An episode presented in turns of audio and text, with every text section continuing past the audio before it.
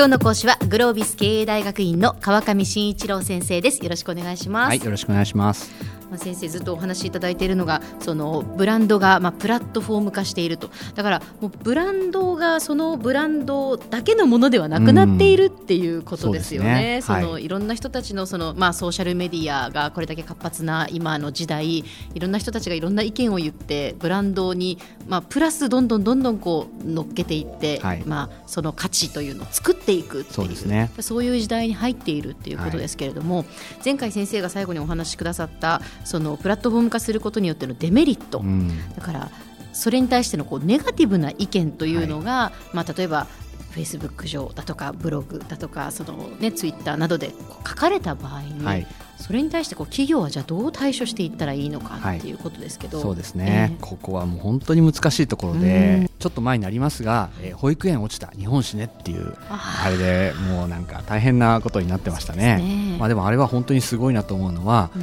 保育園落ちた日本史ねっていうブログが出てますっていうことについて、うん、最初はこう安倍総理も、えー、自民党の議員もわーってこう悪口を言うわけなんですけれども、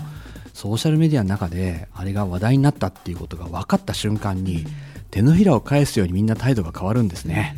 あれは本当にすごいなと思います。あのそういったところがやっぱり自民党っていうのは本当に徹底されてる党だなっていうふうにマーケティング的なねブランディング的な視点から見て本当にすごく思うんですけれども、はい、あのまあネガティブ評価っていうのはもうソーシャルメディアの中では本当に避けて通れない話ですね。はい、なんで、えー、まあこれどう対処するかっていうのは本当に今大きなテーマだと思うんですけども、あの私はですね、えー、大きく分けて多分3つ、えー、このプラットフォーム化する中で、えー、ブランドを守っていくために企業がやらなきゃいけないことがあるんだろうなっていうふうに思ってるんですね。はい、一つはまあ今その自民党の話で言いましたけれども、えー、よく聞くということですね。よく聞く。はい。まあ要するにそのソーシャルメディアの中でどんな人がどういうことを言っているのか、多くの人たちの意見はどっちの方向に今向いているのかということについて、やはりきちんとですねその耳を傾けるということがとても大事です。はい。まあ、これ本当にびっくりするほど多くの会社の方々は、えー、自分たちのその商品の、えー、評判とかあるいはブランドについての意見というものがそのソーシャルメディアの中でどういうふうに交わされているのかっていうのをですね見てないんですよね。はい、なんで、まあ、すごくこう、えー、批判が仮に盛り上がっちゃって、えまあ、お客様窓口にいろんなこうクレームがバーッと届くようになってからですねなんかおかしいぞ起きてるぞという話で大騒ぎになるっていうようなケースがすごく多いんですね。でもやっぱりそれは本当は普段から自分たちのブランドっていうものはソーシャルの中でどういうふうにこう見られてるんだろうどういうふうに語られてるんだろうっていうことをやっぱり日頃から見ていないといけない。ということで、まあ、一つはやっぱりその傾聴するということ、はい、これをまずやらないといけないと思います。それからですね2つ目が、えー、その中で自分たちのブランドについてポジティブな意見を持っている人たちというのがどこにいる人たちなのか、えあるいは逆に言うとネガティブな意見をもともと持っている人たちはなぜネガティブなのか。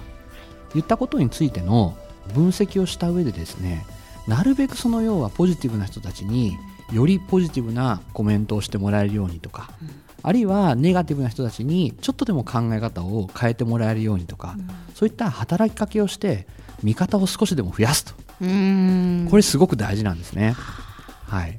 でこの辺をやっぱ地道にやっている会社と、うん、そうでない会社とでやはり非常に大きな差がついているっていうのが私の印象です。はい、なので、まあ、ちゃんと傾聴するっていうことと味方を作る、うん、なるべく味方を増やす、ね、どこに味方がいるのかを知っておくっていうことが、まあ、大事かなと、はい、それとですね多分3つ目あるのは、まあ、ソーシャルの中で、えーまあ、これなかなかあの難しいんですけれども、うん、えー、このあのブランドについて何かこう触れていくときに、うん、こういう触れ方の方がいいんだよねっていうようなその雰囲気を作るっていうんですね。へそんなことできるんですか、はい、あのこの話が出ると必ずそのこういうふうな返事が返ってきてみんながこういう気持ちになっていくっていうようなこう雰囲気を作ったり、えルールを、えそこの中に醸し出していくということを、えやっていくことがとても大事ですね。はい、あの例えばですね、えっと、ギャップというあの、アパレルの、ね、ブランドがありますけれども、ええはいあのあの会社はですね、まあ、そういうソーシャルをずっと見ているんですが、えー、えー、お客さんが例えば、えー、どんなシーンのそのギャップの服をツイッターで写真をアップしてるかっていうのをずっと見ていてで有名なのはギャップのパーカーですけれども、ええええこのギャップのこのマークがついているパーカーを着て、みんなでこう集まって、えー集合写真を撮っているような、うんうん。そういう学生サークルとか、はいはい。まあ、そういった人たちの写真がアップされたら、ええ。それをですね自分たちのサイトに引っ張ってきてこんな人たちもギャップのパーカーを着てくださっていますありがとうっていうふうに褒めるんですよね。あーなるほど。そうするとみんなあギャップのパーカー着てみんなで集合写真を撮ると褒めてもらえるんだ。うん。ギャップのサイトに載るらしいよ。じゃあ僕らもあれやろうやろうと。うんうん。いうふうにして盛り上がるんですよね。うまい。そうなんですよ。すごいですよね。それで実際にギャップのパーカーの集合写真がどんどん増えていくと。いうふうなそういうこう雰囲気を作っていくっていうことをやってい自ます。然とそういうふうになっていくように持っていくっていうこそうとですね。なんですよ、ええ。はい、それはだから決して何もできないわけではなくて、ええ。企業がはそれなりに働きかけをすることによって、うんそういうく空気というかムードを作るってことはできるんですね。うー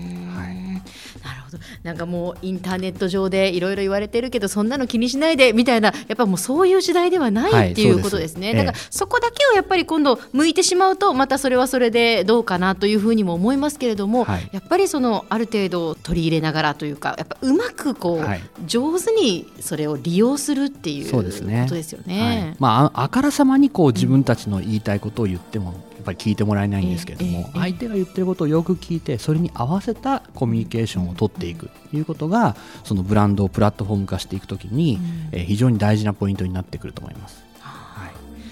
先生あのずっとこうシリーズでお話しいただきましたそのブランドのプラットフォーム化ということですけれども、今日のではまとめをお願いします。はい。えーブランドのネガティブ評価をいかに減らし、えーポジティブな雰囲気を作っていくのかということはこれは、えーできないことではありませんと、えーよく聞いて、えーそれに寄り添うコミュニケーションを取るということが大事ですねという話でございました。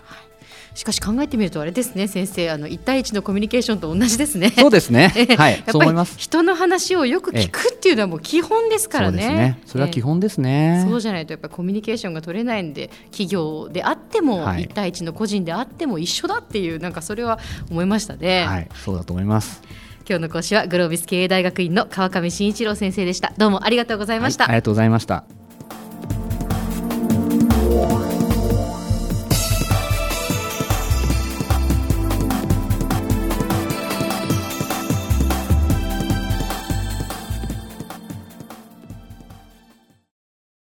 ゾクゾクグイグイメラメラつながるゾワゾワハラハラメキメキつながるズキズキ。モワモワほかほか。つながる。キリキリ。ザワザワキュンキュン。ガンガン。ワクワク。うずうず。ドキドキ。ルンルンバクバク。九州人のいろんな気持ちつなげます。九州から輝こう。キラキラつながる。 QTnet